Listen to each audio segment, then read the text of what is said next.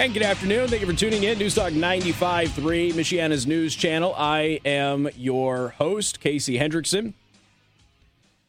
What is it, Thursday? Is it Thursday? Oh, man, we're almost through this. We are almost through this. We got so many things going on this weekend, got Mother's Day and all that stuff. And you know, I just wanted to take a moment. I just wanted to thank all of the nurses who didn't do TikToks and actually did their job during the pandemic and stuff. I know that like 80% of you did TikToks, but the rest of you who actually did work, I really want to say that I appreciate your efforts. And it sucks that St. Joseph County Health Systems is cutting your pay. We're going to start light, and we're going to work our way up. There's an email that has been provided to RealNewsMichiana.com describing pay cuts coming to nurses at the St. Joseph Health Systems. Oh, my God. You're heroes. Heroes work here. Oh, my God. Oh, you won't get the vaccine? You're fired. Oh, you do get the vaccine? You can keep your job, and now we're going to cut your pay. But you're heroes. The email lays out the reason for the pay cuts as a shift from the pandemic to endemic stage of the COVID. And it comes as the nation is feeling record high inflation along with skyrocketing gas and food prices. The previous 2 years have created challenges and opportunities for our entire St. Joseph Health System family to grow and to learn what being called to care means to each of us. This is in the email. Being called to care. Yeah, being called to care. Yeah, pay cuts after you force them to get something they didn't want to do or lose their job. I don't mean to laugh, but this is one of those moments where I'm just going to do hashtag told you. One challenge that required creative measures for the SJHS was to address staffing. This required SJHS to create the targeted RNST compensation plan. As time has progressed, the current financial circumstance required us to once again adjust as we work to sustain our ministry for the future. Yeah, ministry. That's how I would describe it, too. As we transition from pandemic to endemic stage of COVID, we need to make adjustments in order to maintain the health system's financial sustainability. As you make adjustments in your own lives, we hold you close in constant prayer. Are you kidding me? As you make adjustments in your life, yeah, we're going to pray for you.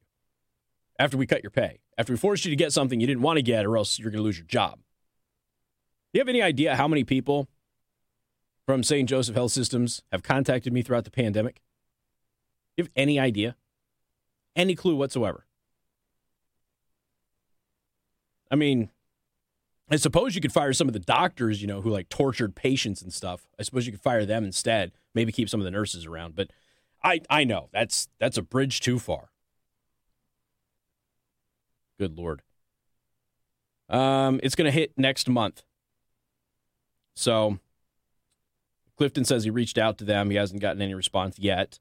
Assume that will be coming. Let's see. In October of 2021, you were informed of your eligibility, for a targeted incentive retention plan and quarterly retention bonus program. At that time, we committed to providing advance notice before changing the program, effective June 5th, 2022. The targeted incentive retention plan, enhanced shift differentials, and quarterly retention bonus program will be ending. You will receive a prorated third quarter retention bonus for April and May, paid in July. They then included a chart here for your pay, your salary grade, your second shift, third shift options, and all of that stuff. I'm assuming that everybody who is with St. Joseph Health System knows that this is happening. But for the rest of you in the community, you're hearing about some of the local heroes who are no longer heroes. Isn't that weird? You know, I seem to remember this radio host whose name rhymed with Casey, telling everybody there's going to come a time where the pandemic ends, and all of you who are getting this hero worship bashed upon you right now, you're going to get thrown right back into reality. I'm going to say this for everybody to hear, and I need everybody to listen. I need everybody to understand, particularly you young folks, before you waste your time and your effort. Corporate loyalty is a farce. It doesn't exist. It is used to get employees to comply, to do what they want, and then they will let you go without a second thought. That doesn't mean that all companies are evil. That doesn't mean that the people who run these companies are bad. It is the nature of business. All I am telling you to do is to not be blind to that fact so you aren't blindsided by something when it hits you later on in life. Don't forego opportunities that could be really good for you for corporate loyalty. It was hero worship for 2 years. Then the vaccinations came along, and all of these nurses who already had COVID, and we're not catching COVID again. You're going to get the vaccine, you're going to be fired. You're going to lose the ability to provide for your families. You're going to be fired if you don't get this thing that so many of you don't want to get. And many of you bit the bullet, and you did it anyway. It went against your better judgment, but you knew you'd at least had a stable job. Now they're cutting your pay, too. It'll get to a point that they start downsizing again, and then they will routinely complain about staff shortages. It'll be the same old nonsense over and over and over and over again. I don't know why people continue to fall for this stuff, but to them, you were never heroes. You were employees. That's it.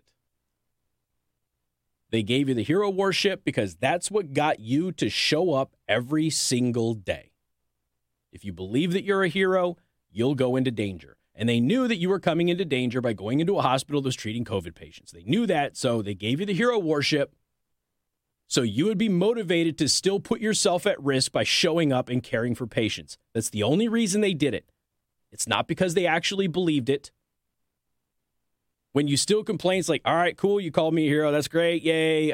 Still like, you know, hey, pandemic's kind of messing everybody up financially too. How about some hazard pay? Yeah, you got a little bit of that too. It's all a marketing scheme to get employees to comply. That's all it is. That's all it ever is. I'm sorry you have to learn this lesson the hard way, but you were warned. More coming up. News Talk 95.3, Michiana's News Channel.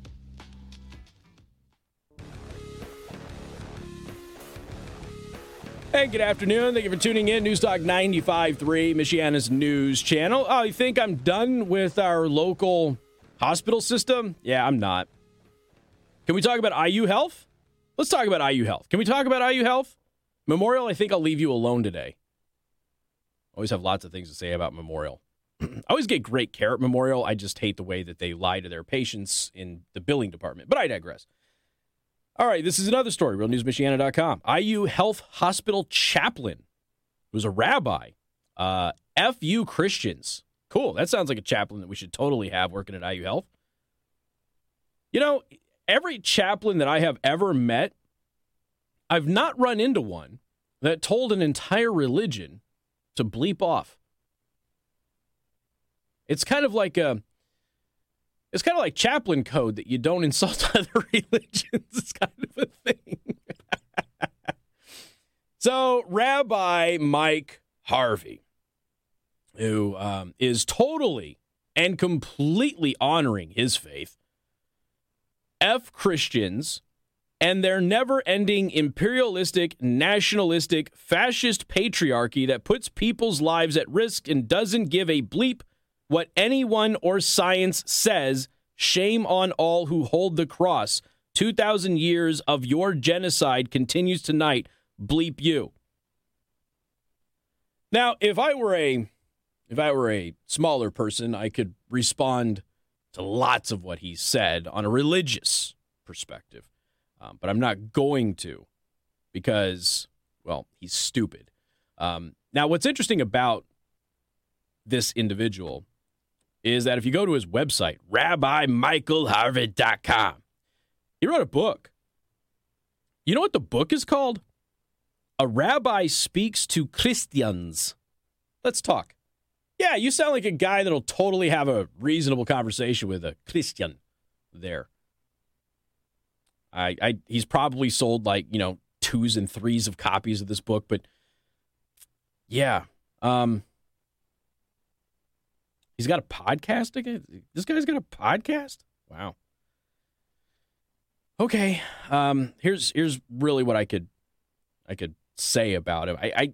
You can make fun of the fact that he has no chin. What is it with people and no chins? It's, you know, the Holcombs of the world, just no chin people are problematic.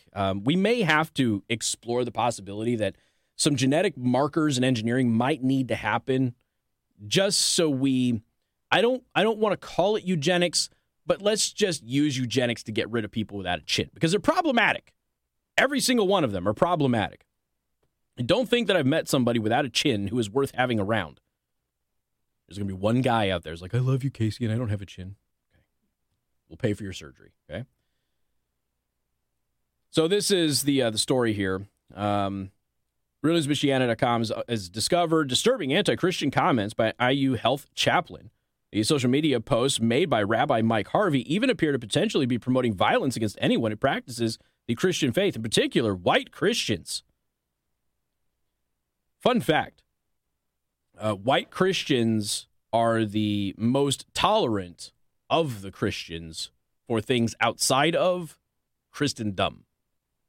Just a side note there.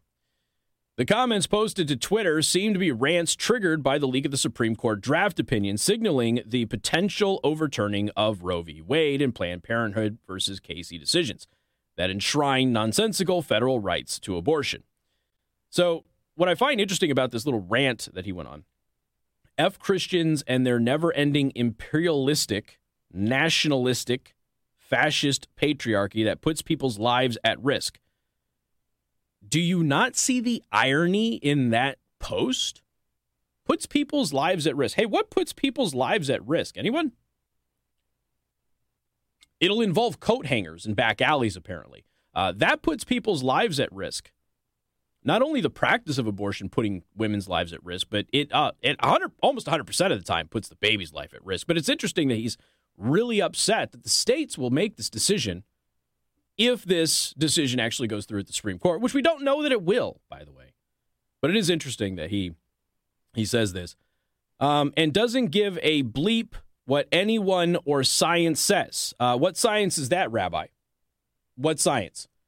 This is a serious question that people need to ask. Now, I did the early show today where I played you some really deranged responses to the Roe thing, and then I played you a montage of pro-abort types who were fetishizing throwing aborted babies into furnaces and burning them for green energy. Okay? This is a very real thing. Abortion is not about a very private decision, which can impact somebody's life to save a woman's life or something of that nature. It's not about that anymore. Maybe at one point in time, people thought that it really was. It's not about that. It is purely about, I want to sleep around and have no responsibilities. And as I said on the early show today, which you can get on Rumble.com, where you can see all of this and my blind reaction to some of these montages that were put together.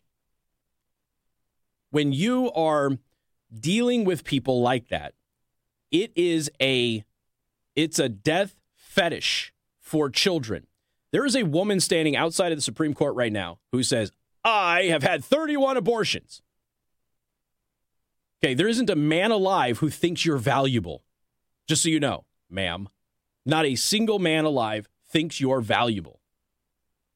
What is so interesting about this modern movement of third-wave feminism for abortion is that it was started by and pushed by the so-called patriarchy. Modern feminism was steered and molded at the time by men who wanted easy access to women, wanted to see women more exposed on a regular basis, and didn't want any responsibilities tied to those women while they still got to have their jollies with them. That's what it was about. And they were actually successful in convincing women that it was empowering that women gave up the one really valuable thing that they could offer a potential life mate. Isn't that interesting? Now it is completely shifted. Now, particularly in Generation Z, these young guys want families. They want to be fathers. They want to get married. And the women want nothing to do with it. Nothing to do with it. What do they want? They want to be able to go around, get pregnant, and then get an abortion on demand. They don't want to go through the very difficult and expensive steps of taking a pill every day, or the very difficult and expensive steps of putting a piece of latex on somebody. They don't want to do that. They don't even want to get something implanted in an outpatient procedure in their body, but they really want to have the abortion. They just don't want to take any step beyond that, which would actually prevent it. Now, if you're presented with options here, if you do not want to get pregnant, there are very simple, very scientifically sound, Rabbi, ways for you to avoid that. In 99.5 or some percent of the time with success rates. Now, there's always going to be something that slips through the crack. I'm one of those, by the way. I'm one of those who slip through the cracks, okay? But it's very rare. It is extremely rare for that to happen. So you have choices as women. And I'm going to leave teenagers out of it because there's always going to be an argument, oh, teenagers can't talk to their parents about it or whatever. Okay, I'm going to leave that out of it. But as women who are protesting outside the Supreme Court right now, you can spend $7 a month, which is like an average, okay, because you can get it for a lot less. $7 a month, you can actually have birth control, okay? And I know there's two of you out there who have a reaction to birth control and you can't get any birth control that works for you. All right, cool.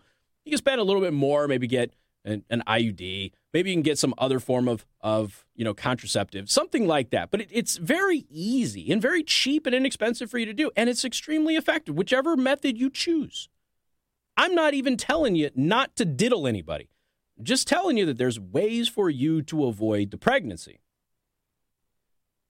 The easiest, simplest way, of course, is the condom. But they don't choose that. They choose the abortion. They choose the morning after pill. They choose that option. It's almost like it's a, shall we say, status symbol to get one. And then when you run on TikTok, this is why Libs at TikTok is so effective. You run on TikTok and you see people doing dances about how they're going to have an abortion the following day because it's a good thing. Yeah. That's what this is about. It is a death fetish, period. More coming up, 95.3 MNC. MNC News Time is 3:31. It's time to check out Impress Jewelry Creations, creating meaningful jewelry for the moments that will last a lifetime. This is Michiana's breaking news. From the first step to the final phase, industrial and commercial electrical done right. Casey Hendrickson.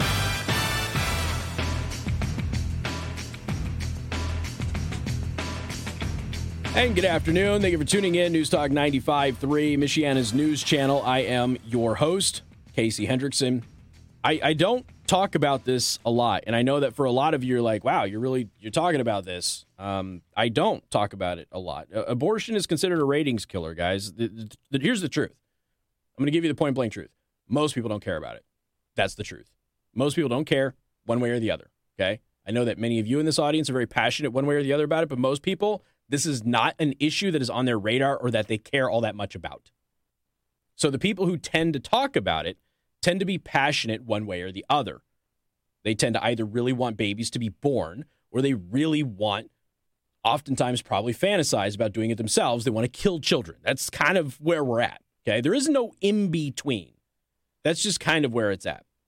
And I know that that seems harsh, but that's the reality because a lot of people do not want to admit. When you've got people like Elizabeth Warren, who spent an entire life lying to you about her race so she can get free money and free jobs, and then she loved telling you about how she playfully got chased around an office desk at a university. Oh, it's so flirty. And then all of a sudden it became she was sexually assaulted and harassed at work and all of that stuff. This is a woman who's, again, a pathological liar. When these people get this angry, this is nothing to do with what will actually happen.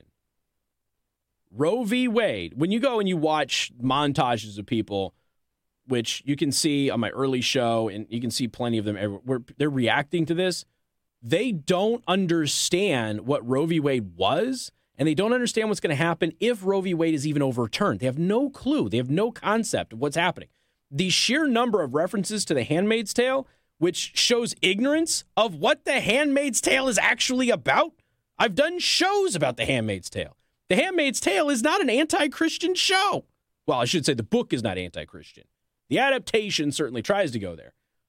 It's actually anti-leftist. But it's humorous watching people who don't know what they're seeing jump to these conclusions. If there was a religious component of it, it would be anti-Islam. But you look at this stuff, and there's, like, the rabbi, ignoring science. Yeah, what's science there, Cupcake? What science are you talking about? The science about once somebody is pregnant, there's two separate DNAs? That's science? What science are you talking about? Well, it's in my body. Therefore, it's a part of my body. Really? Can we say that about everything else that goes in your body, too? One of those ways is how you got in this situation to begin with? Or do we not want to talk about that? Of course not. I'm going to play some audio.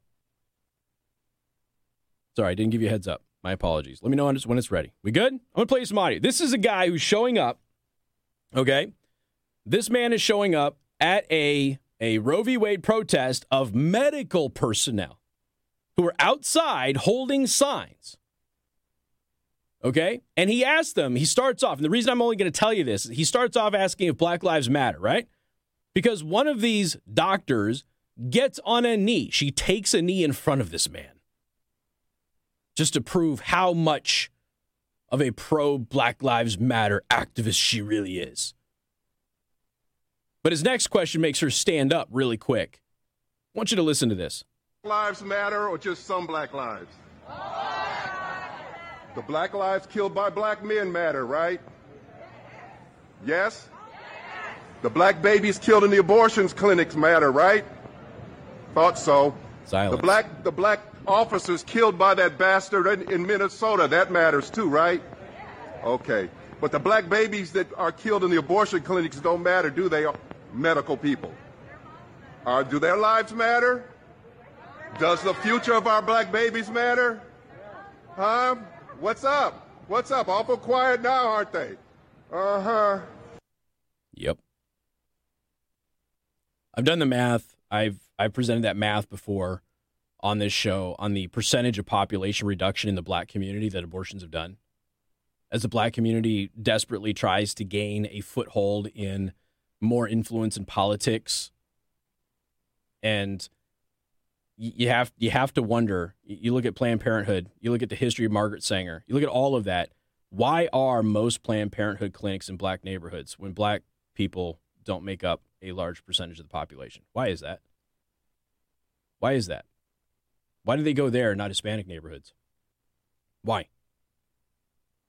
Anyone? It's a real easy answer. Very simple answer. In the Latino and Hispanic community, they don't like abortion. The black community can be exploited for this. That's the truth. Nobody wants to talk about it. The racist roots of Planned Parenthood are alive and well today. Alive and well today.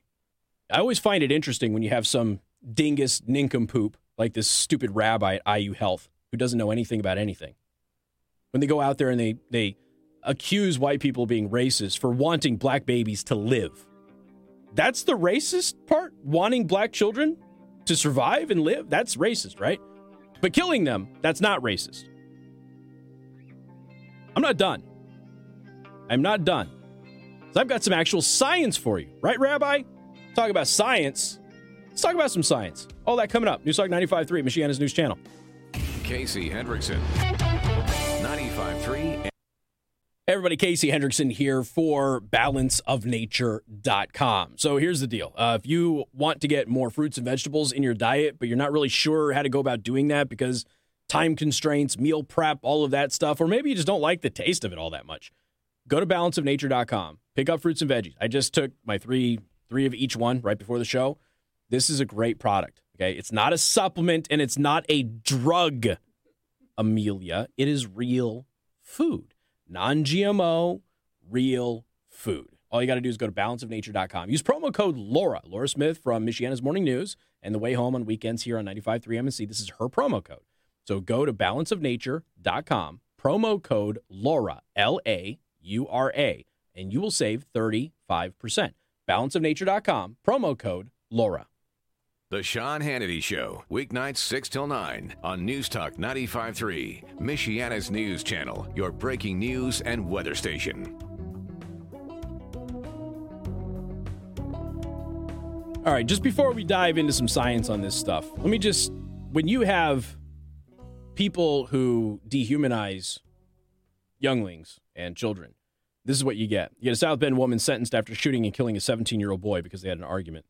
Some of you are going to go, oh, he's 17, doesn't really count. All right, fair enough. California mom has been sentenced for pushing a baby off of a parking garage. How about that? Does that count? In La Habra, California, a mother was sentenced Wednesday to 25 years to life in prison for pushing her 7-month-old son off of an Orange County hospital parking structure, killing him over a decade ago. Let's move on to the next one, shall we? A man has been charged after trying to set a 1-year-old on fire. This is what happens when you push narratives that say even up to the first couple of years, you can still abort a kid. This is what happens. I know there'll be some people out there and they'll be like, no, you're pulling stories in that are totally unrelated. No, it's all about dehumanizing young people. And when you dehumanize young people, it makes it much easier to see them as, oh, I don't know, sex objects and to groom them in schools, right?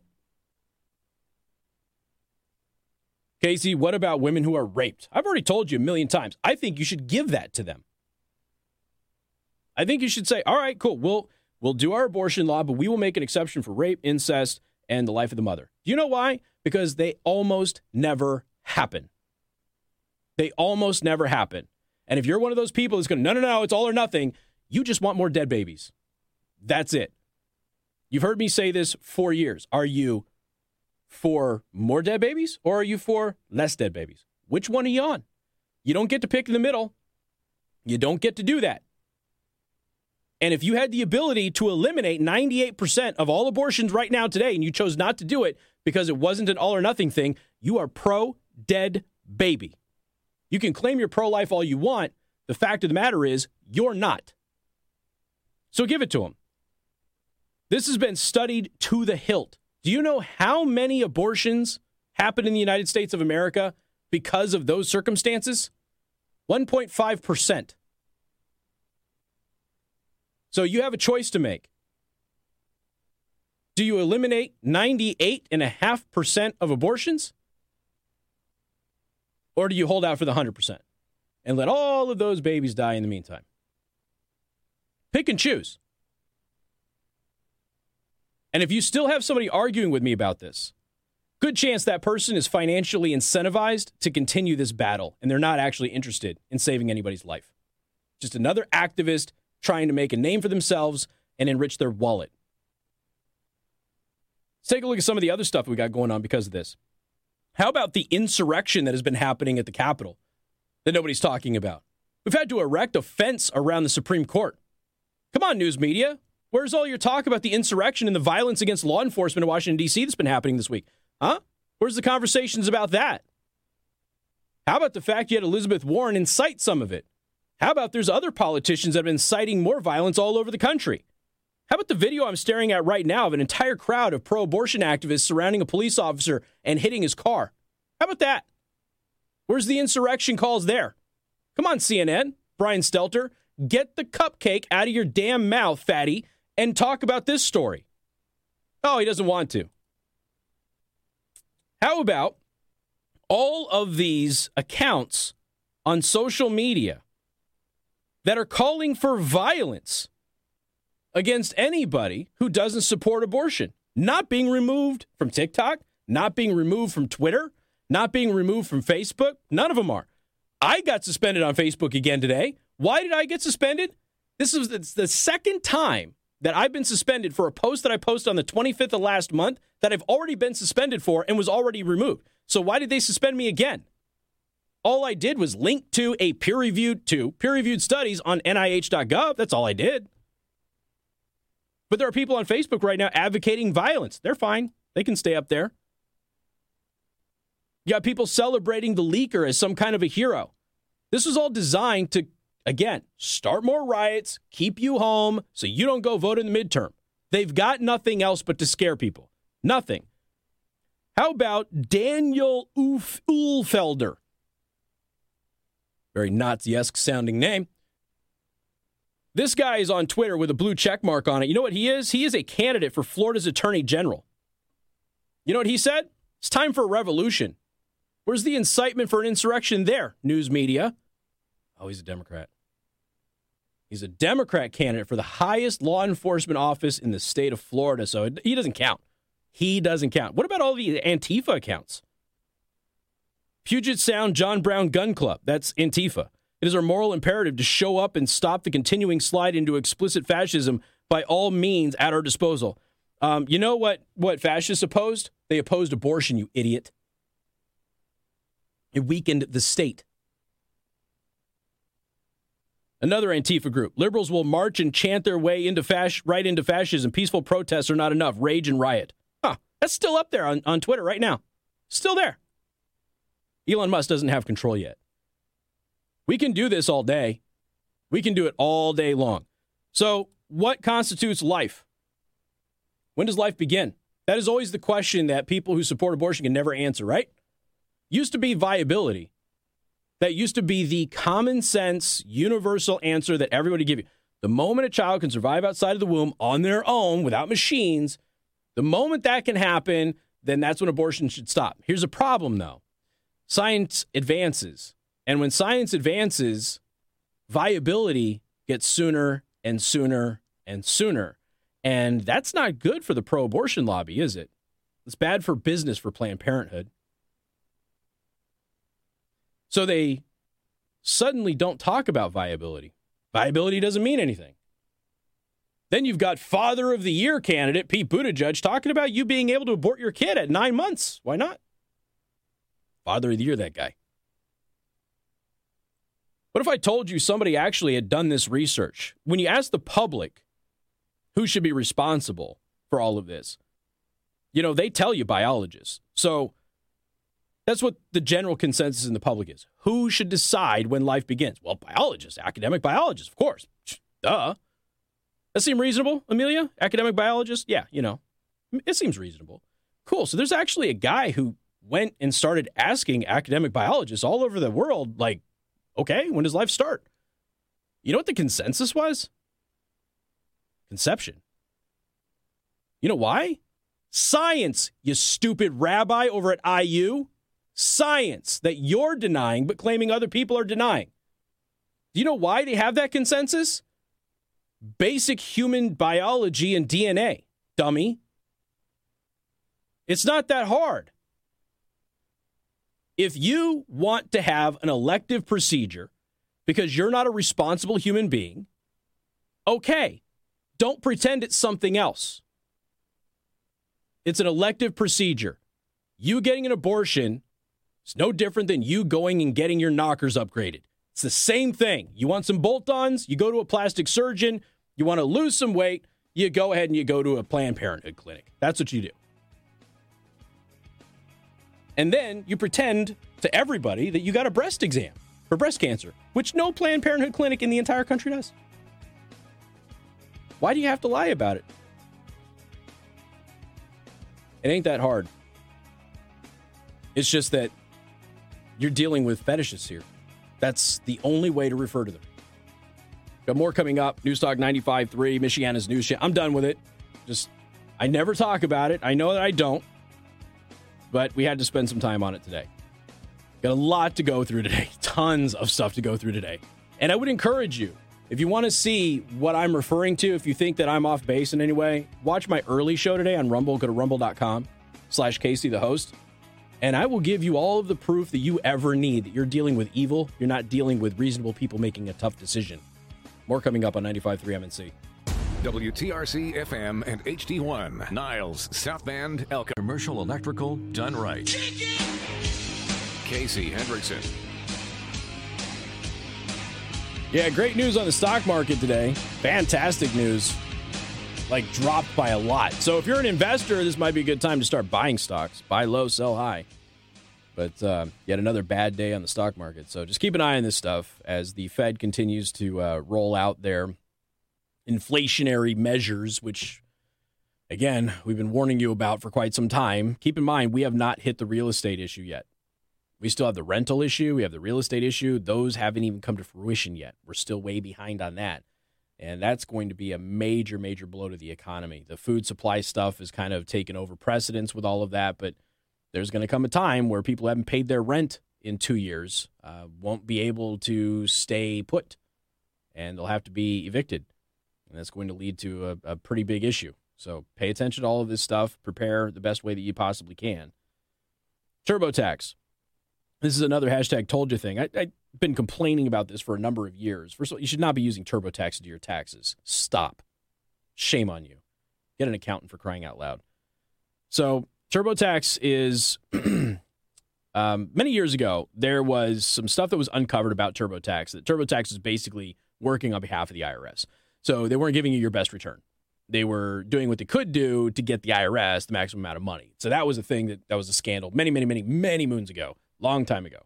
And that was one of those times where it's like, hey, stop using TurboTax. They're actually working on behalf of the IRS to not give you your maximum refund.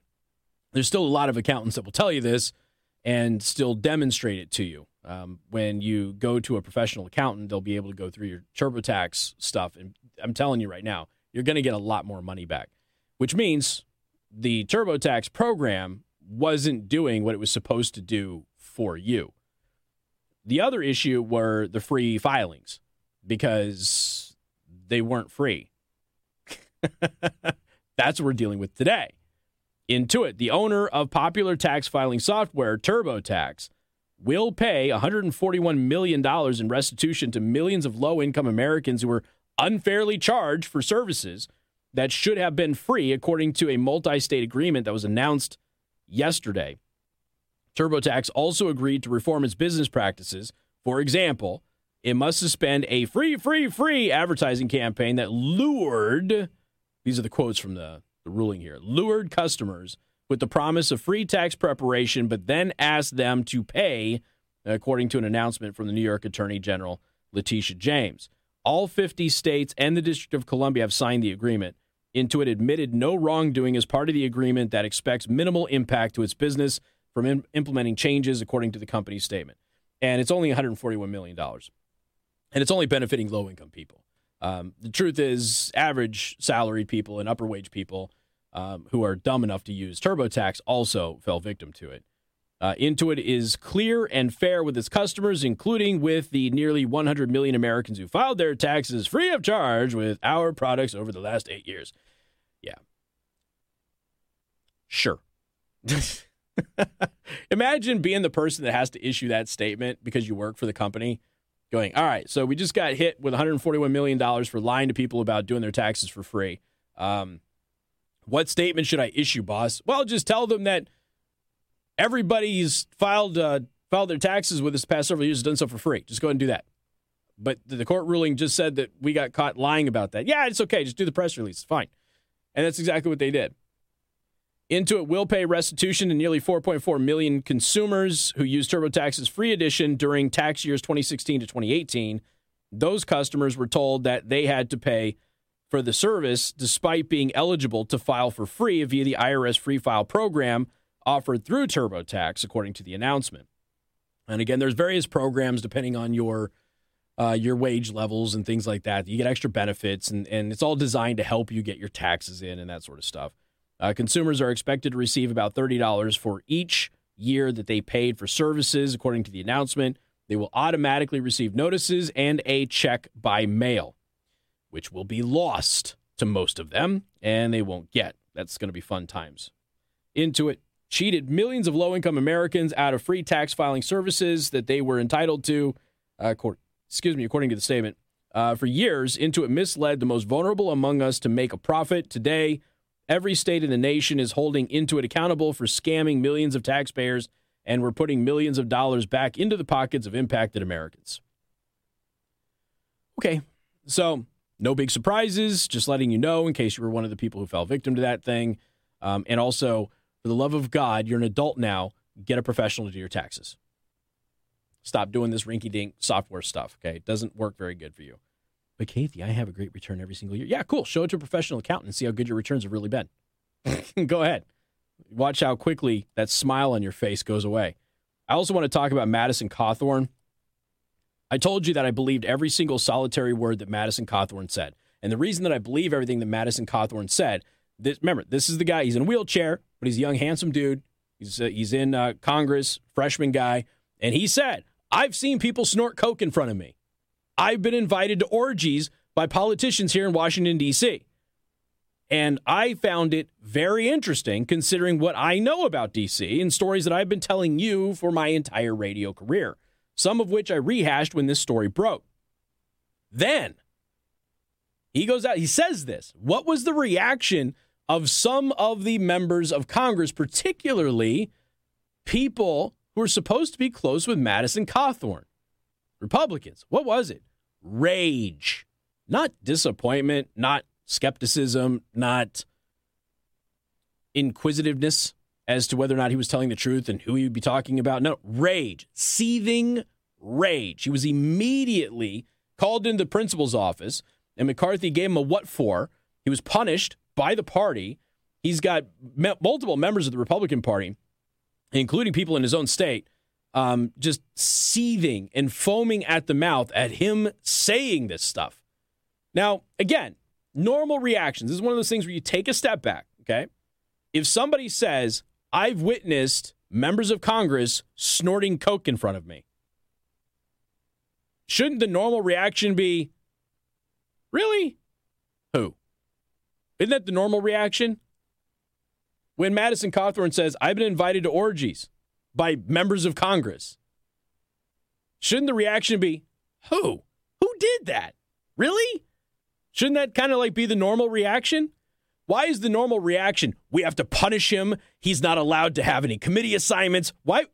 Anybody who has that reaction, I'm sorry, they're the ones who snorted the coke. Nobody is that angry unless they're the ones being discussed. That's it. The fact that Madison Cawthorn is back in the news right now, I think, proves that he was telling the truth all along. And so I'm going to tell you a very embarrassing story about Madison Cawthorn and a new video that's been leaked, which he says is being leaked to blackmail him. We'll talk about that coming up. News Talk 95.3, Michiana's News Channel. Casey Hendrickson. News, weather, and traffic during Michiana's Morning News on 95.3 MNC, your breaking news and weather station. Madison Cawthorn struck a nerve, ladies and gentlemen. He struck a nerve. I know most of you think that your elected representatives are sweet little angels who don't do anything wrong. Madison Cawthorn had the audacity to say, look, I came to Washington, D.C., and in my short time here, I've run into people that I respect as snorting lines of coke in front of me. I've been invited to orgies. What's interesting about this is that nobody is surprised by the sexual aspect of members of Congress because this has been long documented. It has been going on for many, many years, particularly in the houses where, you know, a bunch of them kind of pull in and they have kind of a frat house environment. This seems to happen at a lot of those places. There's been a lot of scandals involving this, lots of scandals involving members of Congress, you know, sharing these basically frat houses and having various adult entertainers coming over and things getting out of control and out of hands. Long history of that in Congress. So Madison Cawthorn, many years ago, there's this video that's been released of him. He claims it's blackmail, all right? So he's defended himself after this tape was released. They're calling it a sex tape. It's not a sex tape. But it's funny that they're calling it that. So anyway, this is the Daily Mail. Embattled Republican Representative Madison Cawthorn responded Wednesday night to a video circulating on social media showing him naked and thrusting his pelvis at another man's head. The video was first published by American Muckraker PAC, a political group that runs the Fire Madison Cawthorn website ahead of the North Carolina May 17th primary. Soon after, it started circulating widely on Twitter, according to WRAL. Now, just have to ask this question. Doesn't Twitter have a no hacking, no revenge porn policy? Why are they letting this one go? Remember, the whole reason they're still defending not running the Hunter Biden laptop story. They're still defending that. Why? Because the documents were hacked, even though they weren't hacked. This is a video in a private space with him, and you're allowing it to be shown everywhere. But you wouldn't allow this to happen any other way. Interesting stuff, right? So again, soon after it aired, soon after it started circulating widely on Twitter, according to WRAL, David B. Wheeler, president of the PAC, said in a statement that the video was passed to us by a former supporter of Cawthorn, but would not name the source. Yeah, that former supporter could be somebody who did a line of coke. Just saying. It shows Cawthorn, 26 years old, screaming and chanting as he started thrusting against an unknown man's face. Someone else, presumably the person taking the video, could be heard laughing hysterically in the background and telling Cawthorn various things, which I won't go into on the show. Basically, urging him on. There we go. Now, Cawthorn says the video, which has been viewed 652,800 times on Twitter at the time of this, was a joke. Twitter still got it up there. Hey, what would Twitter do if a young lady at a party were doing a striptease for somebody, and then that got posted? What would Twitter do to that video? You think that video would be allowed to stay up? Nope. Sure wouldn't. Be taken down for revenge porn. We all know it. But because he's a Republican, it gets to stay up, doesn't it? Isn't that funny how that works? So he wrote, he goes, a new hit against me just dropped. Years ago, in this video, I was being crass with a friend and trying to be funny. We were acting foolish and joking. That's it. I'm not backing down. I told you there would be a drip, drip, drip campaign. Blackmail won't win. We will. Now, this is a guy who can't walk. His legs don't work, okay? So the video's funny. I don't know how else to say it. The video's funny. If you don't think it's funny, you don't have a sense of humor. It's hysterical. The guy who is clearly underneath here this is a joke. They are not being assaulted. You can tell that they're not being assaulted. They make it very clear that this is all goof, but that's not how this is being portrayed. And again, this is all being portrayed. Why? Madison Cawthorn said, when I got to D.C.,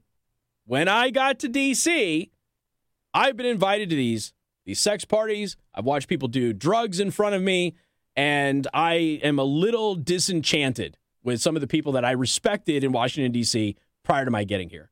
And they didn't like that. So what has happened is they've gone to war. They got all of the dirt that they could get on this guy, and they are attacking him. You know darn well he was telling the truth. This is all the evidence that you ever needed that he was telling the truth. Now, let's see. Cawthorn is facing an unusually crowded GOP primary for an incumbent congressman after facing several scandals. I don't know that I would call it several, but, maybe. Last month, photos emerged showing Cawthorn dressed in women's lingerie, chugging wine, and surrounded by women. Oh, so we're shaming him now. Is that what we're doing? Ladies and gentlemen, Madison Cawthorn is a young playboy who very much was a frat bro and did the things that frat bros do when they're young. And there's a lot of people who don't want to see Madison Cawthorn, who is an actual conservative, don't want to see Madison Cawthorn succeed in Washington, D.C. because he doesn't like what he sees in Washington, D.C. So they want to get him out. And the best way to get him out is to shame him in all sorts of ways that you're not supposed to be shaming people who wear women's lingerie. That's supposed to be perfectly acceptable now, right? That's what the swamp tells us, yet the swamp is not. They're not accepting that at all. The photos, which were obtained by Politico, of course they were, show Cawthorn with a vacant look in his eyes, wearing women's hoop earrings and women's necklaces along with a bra and lingerie set. So? You mean he's being a frat bro? He was, how many years ago was this again? You know what's interesting about this is that Madison Cawthorn must go because several years ago he behaved, well, like a teenager. But the people who behave that way right now who are elected in office, that's not supposed to be a concern to you.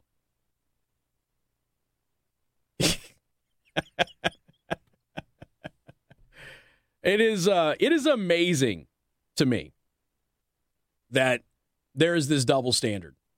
Truly and honestly, that there's a double standard. Democrats would be defending this guy if he were one of their own, left and right. They would be calling it all sorts of things, homophobia, transphobia, everything else, to be upset at this guy for wearing lingerie. Okay? He's clearly a frat bro. He did things that frat bros do. And he was right over the target when he accused members of government of doing drugs in front of him and engaging in this nefarious behavior. And I would like to remind you that those members of government who are engaging in that behavior are married. Why do you think they were so angry when he said it? Yeah, somebody's pointing right now. It sounds like college. This is college behavior. I'm not saying it's great, folks. I'm not defending it. I'm just saying it's pretty standard frat boy type stuff, okay?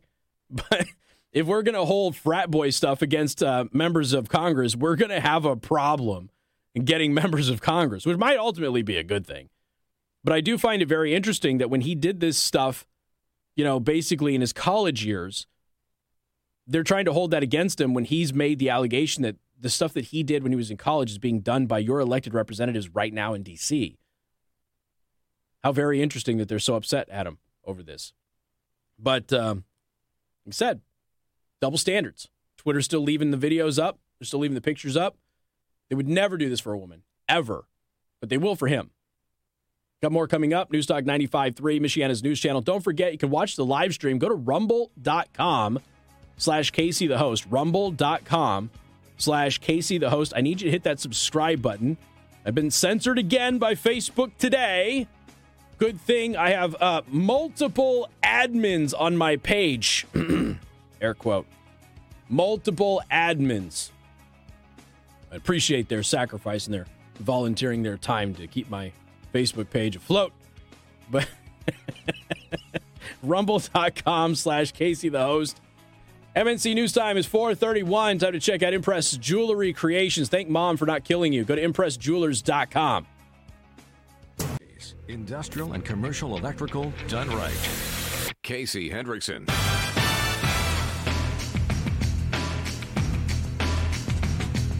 And good afternoon. Thank you for tuning in. News Talk 95.3, Michiana's News Channel. Poor Netflix. Man, they don't know what's going on, do they? Netflix is getting sued by their shareholders, alleging that executives misled investors while people are canceling their subscriptions. Interesting. As its stock tanks, well, almost everybody's stock is tanked. As its stock tanks and its subscribers continue to flee, Netflix is now facing a shareholder lawsuit accusing them of misleading investors about the difficulties the company was experiencing in retaining customers.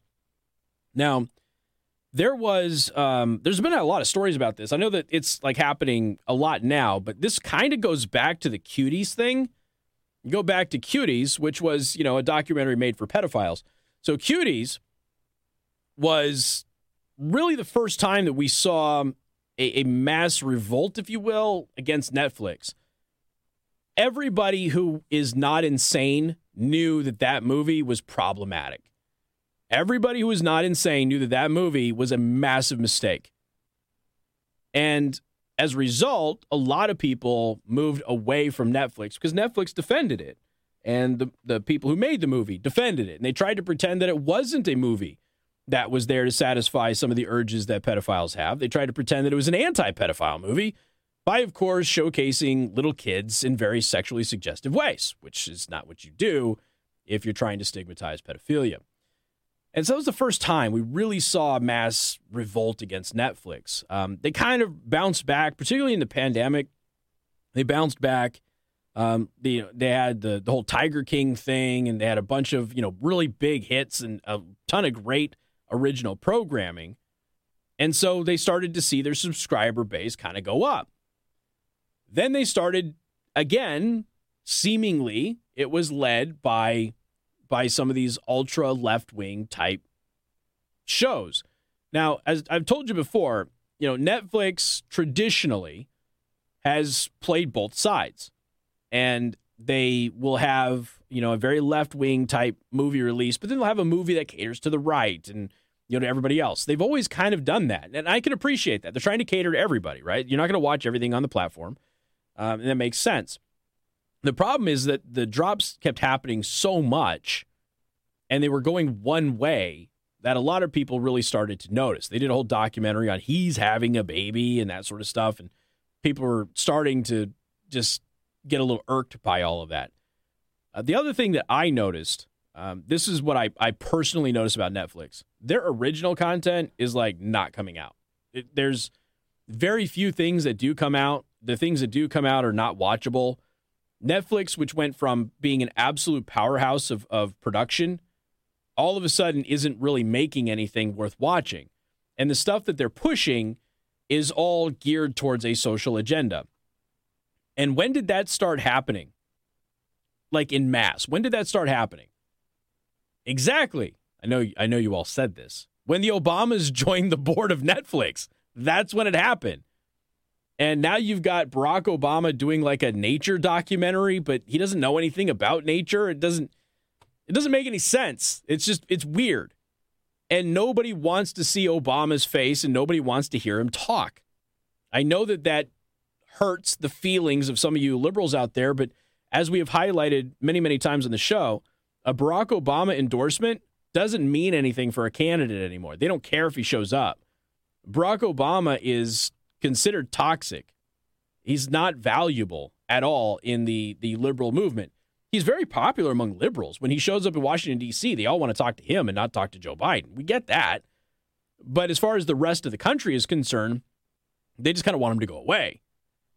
And so when he's starting to put his face out there, it's because everybody has, fluffed him up and said, hey, look, everybody loves you. You're the greatest person ever in the history of great persons, and you should make a documentary on Netflix about aminals. And he's like, yeah, I'll do that. And then nobody watches it. So there's been this sort of rising tide since things started reopening in this country with the pandemic, where people were not watching Netflix. And it was, in large part, some of it was people are starting to go back out again, and that was always going to happen. But some of it is that Netflix just isn't producing good content. Honestly, almost nobody right now is. There's like one show out of 5 or 6 now that get produced that from these streaming services that are worth watching anymore. So a lot of folks just aren't creating anything. So the lawsuit, which was filed Tuesday in Northern California, covers Netflix shareholders who bought the stock between October 19th of 2021 and April 19th of 2022, a period during which the value of the stock plummeted 67%. So they're just targeting that very, very specific time frame. There were stories that were happening that were saying, hey, something's up with Netflix. But Netflix rebuffed that. You remember when Netflix wouldn't release the viewing numbers for certain shows? Remember that? They would just tell you what show was a hit and what show wasn't a hit. And nobody had any data as to why that was. And when Netflix would tell you, oh, this many people watched, what was that Bird Box thing? Did you watch that Bird Box thing? What did you think of it? You didn't like it? She thought it was, Amelia thought it was creepy. I'd never watched it. It looked ridiculously stupid. So I didn't waste my time with it. I have some relatives who watched it. They thought it was interesting, but it just wasn't my thing. And I'm a Sandra Bullock fan, but it wasn't my cup of tea. So this is, again, that was a huge hit, won some awards, it was a big deal. Everybody seemed to watch it except for me. But at the same time, they wouldn't actually tell you how many people watched it. Netflix is able to kind of control this sort of stuff. And really good shows, that they've produced have been canceled, and they said, well, nobody was watching it. But we don't actually have the numbers for that. They do. We don't. So when people were buying the stock between October of 2021 and April of 2022, Netflix was, in their assertions here, Netflix was telling people that things were much better than they actually were. As a result of defendants' wrongful acts and omissions and the precipitous decline in the market value of the company's securities, plaintiff and other class members have suffered significant losses and damages. The suit, which is being brought by a trustee of an entity called Imperium Irrevocable Trust, cited public statements made by Netflix during its most recent third and fourth quarter earnings reports, in which the company painted an optimistic picture of subscriber growth. But the truth was revealed last month when Netflix dropped a bombshell on its investors, reporting that the company had lost 200,000 subscribers in the first quarter of 2022, and worst yet, is expecting to lose a whopping 2 million more customers in the months ahead as a result of these materially false and misleading statements and or failures to disclose Netflix securities traded at artificially inflated prices during the class period, according to the complaint. And I'm going to be honest with you, Netflix is in some trouble here. Netflix did paint a rosy picture, and it wasn't rosy. So as Netflix is running around and telling everybody, like, yeah, things are looking really great for us in the near future. We've got this thing that came out, got that thing that came out. These things are popular, and, you know, we're growing by leaps and bounds, and that sort of, this is paraphrasing stuff, obviously. I'm not directly quoting. But people were like, well, all right, they've been, you know, steady throughout the pandemic, and, you know, hey, maybe something will happen with the Obamas. Who knows? And then they go ahead and they buy the stock because they think that Netflix is going to continue to grow and be very prevalent, and it isn't. Now, there are various reasons to why it's not growing and why people are, you know, moving away from Netflix. I don't think that all of it is Obama. I don't think that's the case, but you certainly have to look at some of the woke documentaries that they've done, the lack of diverse releases that they have done, and they just appear to have abandoned quite a number of people.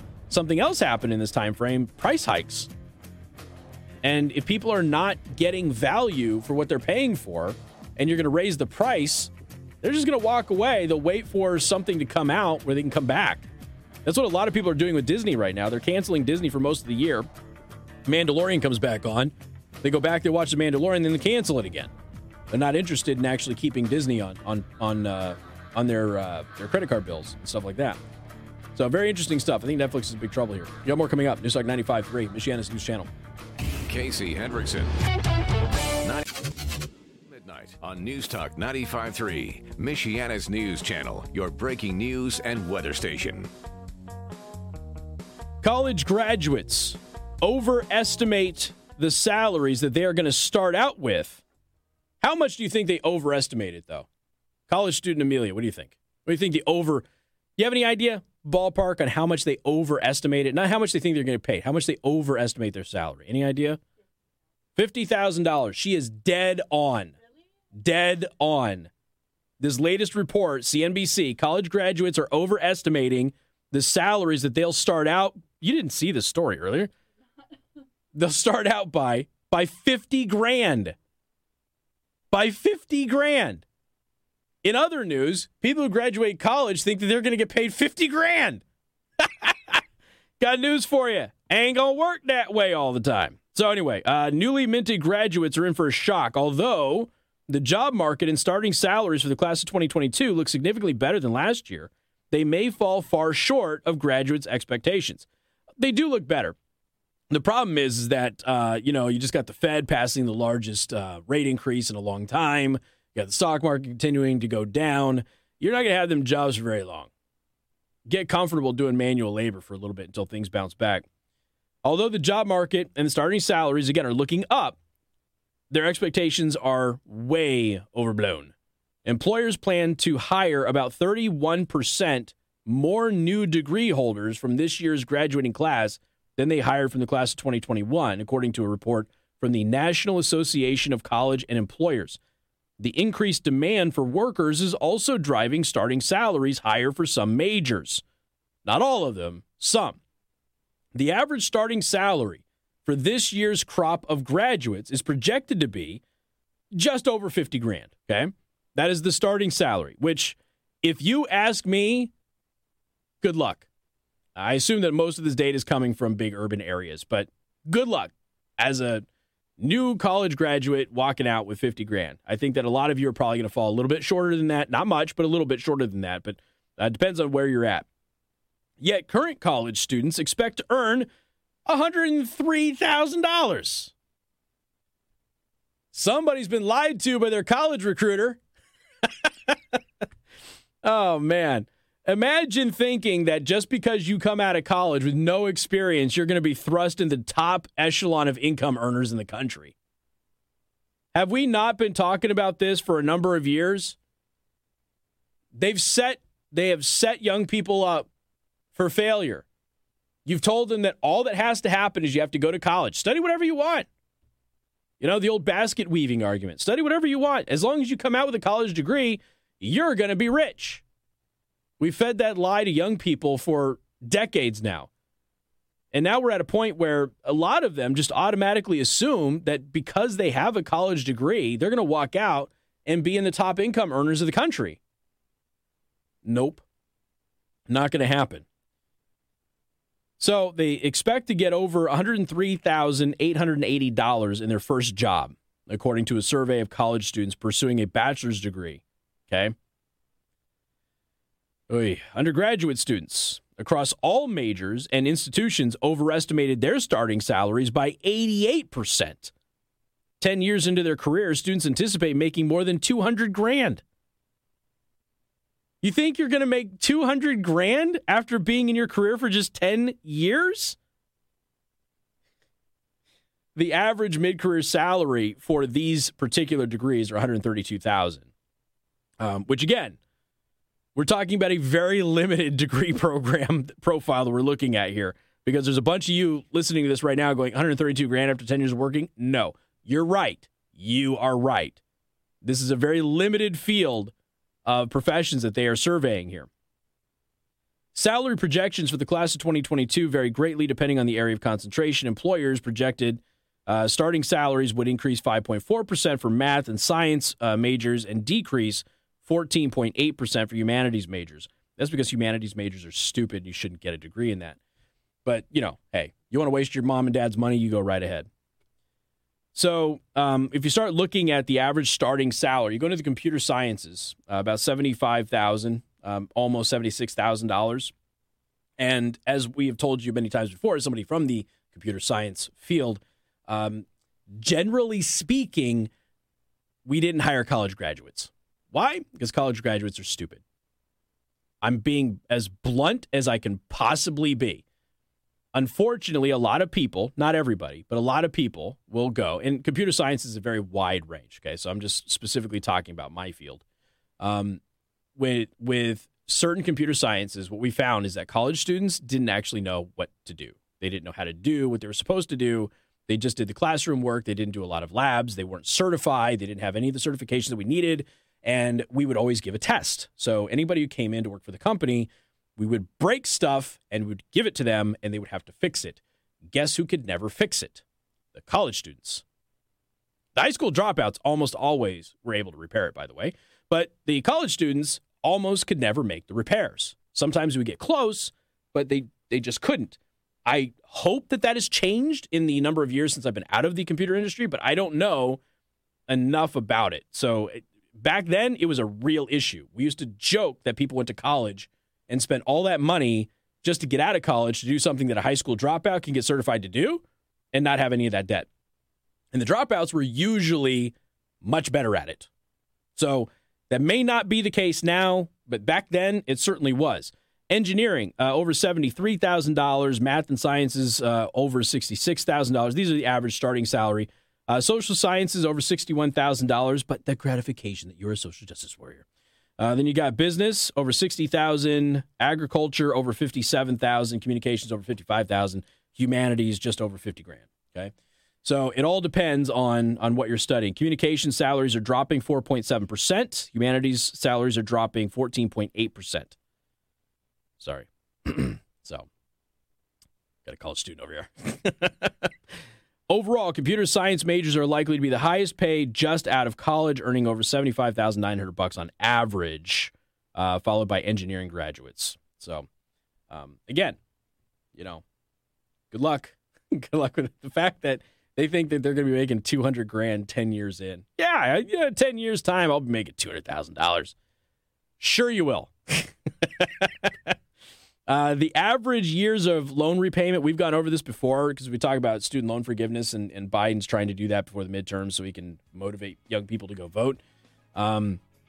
Student loan forgiveness benefits not poor people. It benefits rich people at a much, much more disproportionate measure. So the student loan forgiveness programs Remember, the people who spend the most on their education tend to make the most money, and those are the ones that get the most benefit from student loan forgiveness, not young, low-income people. That's typically not how that works. The average year of loan payments remaining for law, people in the law field, 15.4 years for repayment. Dentistry is number 2. I'll put all of this in the daily show prep, just so you poke around and take a look at it and be sad about your degree program choices. And for your parents, you can use it as a cautionary tale for your younglings who think that they're going to, study basket weaving and become, multimillionaire in just about 20 years. More coming up, 95.3 MNC. WTRC-FM and HD1, Niles, South Band. First step to the final phase. Industrial and commercial electrical done right. Casey Hendrickson. And good afternoon. Thank you for tuning in. News Talk 95.3, Michiana's News Channel. I am your host, Casey Hendrickson. I did have this story a couple of days ago. I didn't talk about it. Wasn't planning on talking about it, but I did hear a little bit of Bongino today, and he mentioned it, so I figured I'd just mention it too. Levi Strauss and Company have endorsed abortion, and they've endorsed it as critical to women's progress. I don't know how it's critical to women's progress, but so be it. Now, the reason I'm telling you this is do what you want with it. Private companies can offer whatever benefits to their employees that they want to offer. I'm just letting you know. Levi Strauss and Company on Wednesday joined a list of corporations releasing statements affirming abortion rights and pledging to pay the travel expenses of employees seeking an abortion. So if you are in a state that would ban abortion, then Levi Strauss will pay for you to travel to get the abortion. May I offer an alternative to the folks at Levi Strauss? To the folks at Levi Strauss, why don't you just offer all of your employees free contraceptives? It'll be cheaper. Am I missing something? No? Is it? Am I missing something? If you're Levi Strauss and you want to pay for women to travel across state lines to go get an abortion, wouldn't it be more cost effective to just give everybody who works for you free contraceptives? Choose whichever one you want. I mean, you can choose a variety of them, I suppose. It just seems like that would be the cheaper option. Okay. Amazon will reimburse employees $4,000 if they cross state lines to get an abortion. Hold on, I gotta do some math here. Just give me a second. All right, it's late in the day. Just hang in there with me. All right, I'm just gonna take the high end average here. All right,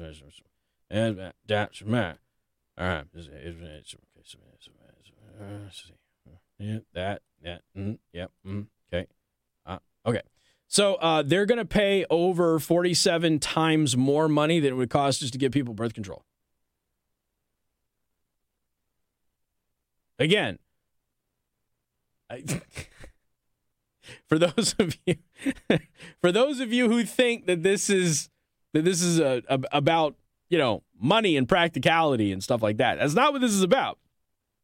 Look, if Amazon wants to do this, that's fine. I'm just saying that if you're Amazon and you're going to reimburse employees $4,000 if they cross state lines to get an abortion because you happen to live in one of the few places that might actually ban abortion at the state level, it would be more cost effective for you to just provide the birth control.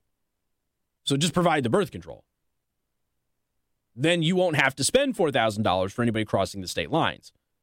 And if you have somebody who can't take birth control because of a medical issue or a reaction to it or something, you can still pay for the alternative. How much do IUDs cost nowadays? Anyway, get them installed. Is it installed or implanted, or does it cost? It doesn't cost that much, right? I mean, it's an outpatient procedure. It can't cost that much. So you can do that. That's a lot less than $4,000. Just an idea. Now, I realize that I am just a radio host, but I also happen to run a company on the side. And generally speaking, I kind of want my company to not waste money. So it's almost like it's virtue signaling and not actually trying to do math and stuff. I'm just throwing it out there. In a statement titled "Protecting Reproductive Rights, a Business Imperative," the apparel company said that business leaders are responsible for protecting the health and well-being of our employees, and that includes protecting reproductive rights and abortion access. Why don't you offer them something that will cost your company less money and will prevent them from even having to have the abortion to begin with? Again, this is the only, air quote here, because this is not what this is. This is the only public health crisis that is entirely preventable. The only one that is 100% preventable. And they're pretending like it's you catch it by walking around in Walmart or something. Which, okay, that was a bad example because you probably could catch pregnancy walking around in Walmart in some places at some hours of the night. I'm looking at you, Niles Walmart, after 9 p.m. Don't go to Niles Walmart after 9 p.m. You might get pregnant. It's entirely possible. I'm just right? If we're going to talk about this as being one of these things, forget the logistical aspects of it, of just, shipping an employee over state lines to get an abortion if you happen to operate in a state that bans abortion. There's up to 13 states, FYI. There's up to 13 states that could ban most abortions. There will be a handful of states that will actually do it. Everybody else is going to have access to abortion in the normal, non-life-changing ways that we deal with right now. But if you're going to be a company that wants to provide that, again, it's fine if you want to provide it. It's not very wise. It seems like it would be much more cost-effective to just, offer the contraceptives. But then there's the other thing. You see, it actually would cost more to provide the contraceptives. Do you know why? Because not that many people are going to actually need to go across state lines to get an abortion. And they know that. So they're just virtue signaling at this point. Because, it's the first week of May, and we might as well just have a new thing to be upset about. Because, next week is almost here, and next week we'll be upset about something else. Why? Because they have to keep you in a perpetual state of anxiety. That is the entire goal. They want you to riot. They want you to protest. They want you to wear stupid pink hats and then get called a racist for wearing stupid pink hats because not all women are pink. And then you'll have to get other colored hats too. And then you'll have to have stupid kitty cat hats that have multiple skin tones on them so you can be all inclusive. And that's just going to help the big Etsy cat hat lobby. This is nonsense. I mean, but this is what happens when you get into a situation where you don't have anything to run on. You just whip people up into a frenzy and you try to scare people into not voting and scare them to stay home. Everybody out there knows that nobody's going to die because Roe v. Wade gets overturned if Roe v. Wade gets overturned. In fact, less people will die. That is kind of the point. But it is interesting to watch these companies go out there and go, we will pay thousands of dollars for you to go across state lines and get an abortion that we could have prevented for $7. That's how committed we are to your rights, ladies. We'll pay you $4,000 instead of $7. Good math there, businesses. Good luck with that. Your accountants are probably pulling their hair out. But the good news is that they're not serious. It's just another virtue signal. What's the next big month that we have coming up? Is it Pride? Is Pride the next big one around the corner? What's that? Yeah, it's right around. It's June, right? And Pride in June. So that's the next big one, right around the corner. And then everybody will be totally pro-gay, flying the rainbow flag and stuff like that for a whole month, and then they won't care anymore. This is a virtue signal. More coming up. 95.3 MNC. Casey Hendrickson. 95.3 MNC. Whether it's sponsored by the Prime. That's not good at all. Huh? That's not good at all. My phone's dead. It needs to be charged. Everything wrong. You got inflation galloping out of control. You got $5, $6, $7 a gallon gas. Canceling debts will also be outrageously unfair to most Americans. Yeah, that'll be confusing when I upload that podcast. What? If I say hour one. You what? If I say it's hour one when it's not. That'll be confusing. You lost that. It's not breaking news and weather station. Now it's do.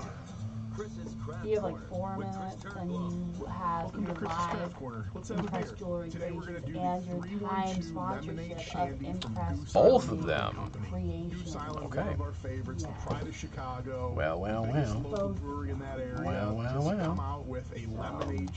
then after that, you have East Thing and 5 Star. You're looking at a mildly hazy wheat mixed with a little bit of lemonade to bring you a not too sweet but still very good and very summery shandy drink. The inspiration behind this beer, instead of just mixing a lemonade with the beer and calling it a shandy, was to draw from the flavor of Italian lemon ice, which is, you know, less about the sugary sweet and more about the lemon flavor enhancing something else.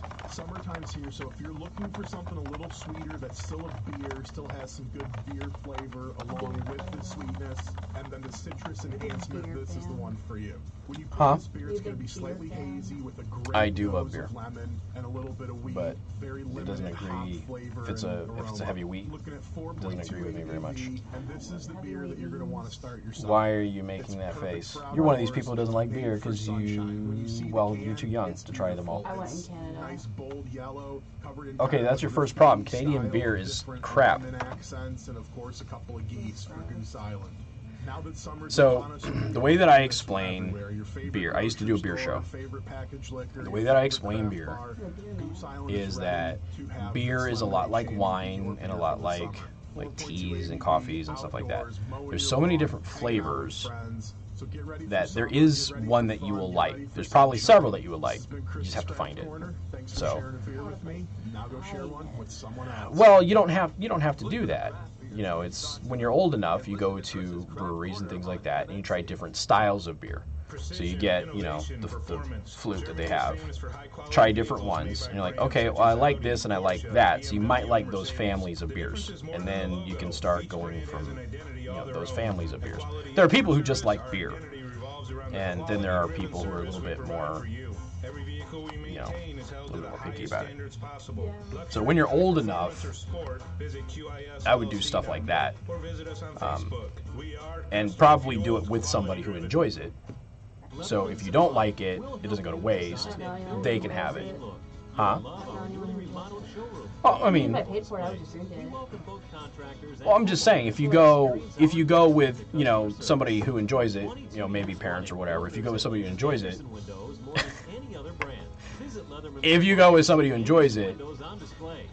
you can have a little sip. And then if you like it, cool. If you don't, the person who will like it will take it. You're not wasting money at that point.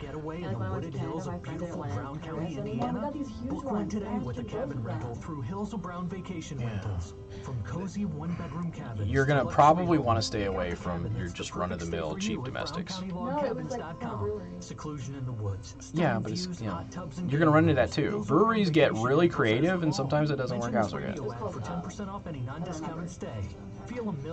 I find that people who tend to not like beer tend to like shandies, and they tend to like anything that has like a citrus note. So, which one am I doing again? Okay. Restrictions apply. Actual speeds vary. Comcast Business, powering possibilities. Hey everybody, Casey Hendrickson here. Got to tell you about Impress Jewelry Creations. Mother's Day is this weekend. You go to ImpressJewelers.com, use promo code MOMDAY15. You can get 15% off your entire order. Some exceptions apply, or some rules apply, I should say. But if you go into the store, you're going to be able to see all of this jewelry in its natural habitat. And honestly, the website, they do a fantastic job of taking pictures, but it never does it justice. When you go to the showroom at Impress Jewelry Creations, City Plaza, Granger, Indiana, right next to C. Kramer Interiors, you're going to know exactly what I mean. And they've got things for every budget, every price point that you can think of. Okay, so whether you're just starting out or if you're a collector and you're looking for high-dollar items to add to your collection, they've got everything from there and in between. And again, you mentioned this show, you get 15% off now through Mother's Day. But you've got to act fast, including the IJC line. This is their custom line of jewelry that nobody else in the entire world has, made right there on site. This is an amazing company. Fantastic jewelry pieces. And I highly, highly recommend that you shop there. Go to ImpressJewelers.com. MomDay15 is the promo code. You can also walk into the store, let them know you listen to this show, and you get that promo code automatically applied now through Mother's Day. ImpressJewelers.com. Getting you set for Mother's Day weekend with the latest weather and the top of the day.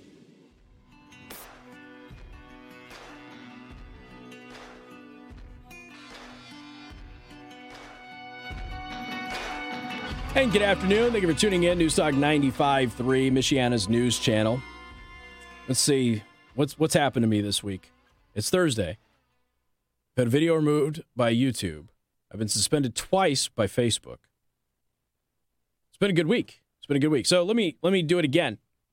There's a new study into the mRNA vaccine death rates, and it's saying some stuff that people don't really like. New study by a distinguished team of Danish researchers led by Professor Christine Stable-Ben suggests a surprisingly nuanced answer to the question of, do the vaccines save lives?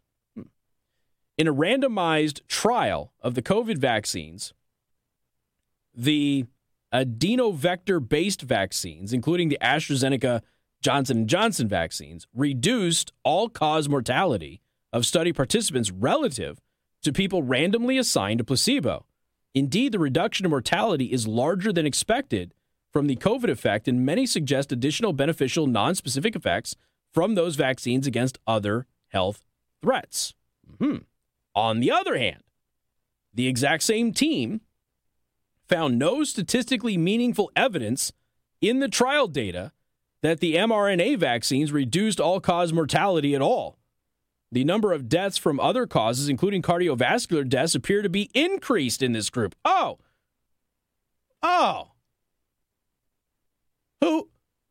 Who could have thought? You get the mRNA vaccines and you have issues with cardiovascular disease. Who knew? Compensating for the beneficial effects of the vaccines on COVID. Let's see. Stable Ben is keen to stress that the sample is relatively small and is calling for further investigation, and also that the study took place during very low levels of COVID. So the relative advantage of protection against COVID would have been smaller, at that time compared to other points in the pandemic. However, these preliminary results stand in sharp contrast to the message from public health agencies and governments worldwide, which granted emergency authorization to the vaccines based on evidence from the trials that the vaccines reduce the likelihood of getting symptomatic COVID, which we know they don't reduce the likelihood of you getting symptomatic COVID. That was what they tried to tell you. Very interesting. So there's that. They're actually saying that, the extra benefits that you get from the, AstraZeneca, Johnson & Johnson could be beneficial. The problem is that AstraZeneca and Johnson & Johnson did not work against the Delta variant at all. It cut right through them. It wasn't very effective in any way. So maybe they have some benefit beyond, but still not really great. Now, here's another study, though, and this one's out of MIT. COVID vaccinations were significantly associated with a 25% jump in emergency medical services for heart problems in 16 to 39-year-olds in Israel. So two studies, both say the mRNA vaccines cause cardiovascular issues. Two studies, different countries, just throwing it out there, okay? So in 16 to 39-year-olds in Israel, there's a 25% jump in emergency medical services for heart problems after getting the COVID vaccine. The vaccination rate is among the highest in the world in Israel. This is peer-reviewed, okay, and MIT has published this. It was published last week in the Nature Journal Scientific Reports. The study found no association with COVID infections, however. So, in other words, there's been a movement, if you will, to say that the cardiovascular issues that we're finding is because of COVID itself and not from the vaccine.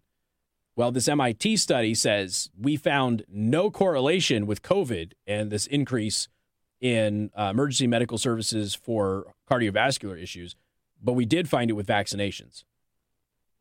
While not establishing causal relationships, the findings raise concerns regarding vaccine-induced undetected severe cardiovascular side effects and underscore the already established causal relationship between vaccines and myocarditis, a frequent cause of unexpected cardiac arrest in young individuals, this is not up for debate anymore. Anybody out there who's telling you that young people who get the mRNA vaccines don't have myocarditis issues, they're just lying to you. That is somebody who's not serious, and you should not listen to anything that they say. The research adds more fuel to the legal and grassroots campaigns against compelled vaccination. An Italian administrative court deemed a vaccine mandate on nursing students unconstitutional, citing nearly 10,000 reported deaths from various COVID vaccines in the European Medicine Agency's ENDRA Vigilance Monitoring System, but referred the case to the country's constitutional court. Published in late March, a 53-page ruling only drew attention in the U.S. last week, when an anti-vaccine mandate group translated a portion of it. Just the News ran the ruling through the Google Translate system, which said in part that the reported death count exceeds the normal and therefore tolerable risk permitted under vaccine mandates. Meanwhile, American Airlines pilot Robert Snow blamed his cardiac arrest 6 minutes after landing a 200-passenger flight on April 9th to his compelled vaccination back in November. I will probably never fly again, he said. So we've covered a lot of this, obviously, over the years. But once again, 1 week, 2 studies, 2 different countries, one in Israel, one in Denmark. Both show the mRNA vaccines lead to increased risk from heart issues. Both of them. Now, again, if this were at any other point in history, this would have been something that you would have seen all over the news. I've obviously written many articles about scientific research and how scientific research is often manipulated. This is something I've done my entire career. One of the things that we always find is if there is anything that is commonplace in our society that could potentially be linked to harm, the news runs with it. It's one of those if it bleeds, it leads sort of a scenario. They've been telling you falsely that your cell phone is going to give you brain cancer since the beginning of cell phones. There is zero evidence that it will actually increase the chance of getting brain cancer or brain tumors or anything else. There's no evidence whatsoever at all. But I did an article about this where we did an investigation because 2 studies came out in 2 weeks. And you had, in one study, you had the results that said it increases brain cancer.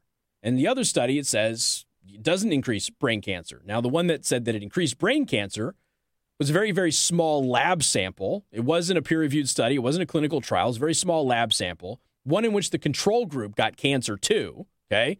So none of the results in that study were legitimate, none of them. It never should have gotten airtime, but that got pushed everywhere. It was all over the nightly news, on the cable networks, on your networks, your local news. It was everywhere. It was all over the first several pages of Google search, whereas the other study, which showed that there isn't any link between brain cancer and cell phone use, was the largest, most elaborate study done on the issue in human history. No coverage. None. 2 links in the first couple of pages of the Google search results. That's it. So you had one very, very terrible, not even a study, just a lab result that was rife with issues, was laughed at by the scientific community. But the news media ran with it. Whereas the other one, which was actual science, showed no correlation whatsoever with cell phones and brain cancer. That one got no coverage. Why? It wasn't sexy. That's the issue. The news media wanted to tell you your cell phone was killing you because that was going to get you to tune into the news that night. In a normal news cycle, if a common vaccine that everybody's being given has been directly linked now dozens of times in dozens of studies all over the world to giving kids heart issues, that would have been a headline story everywhere in a normal news cycle. But they're burying it right now because they don't want anybody to mess with their cash cow. Friendly reminder, this news broadcast is brought to you by Pfizer. MNC News Time is 5:31. Time to check out Not For Real, Amelia. It's just a running joke. It's a whole... Maybe I'll play it on the back end of this thing so people understand what I'm saying. Sorry, I always assume people know what I mean, but they don't. MNC News Time is 5:31. Time to check out Impress Jewelry Creations, creating meaningful jewelry for the moments that will last a lifetime.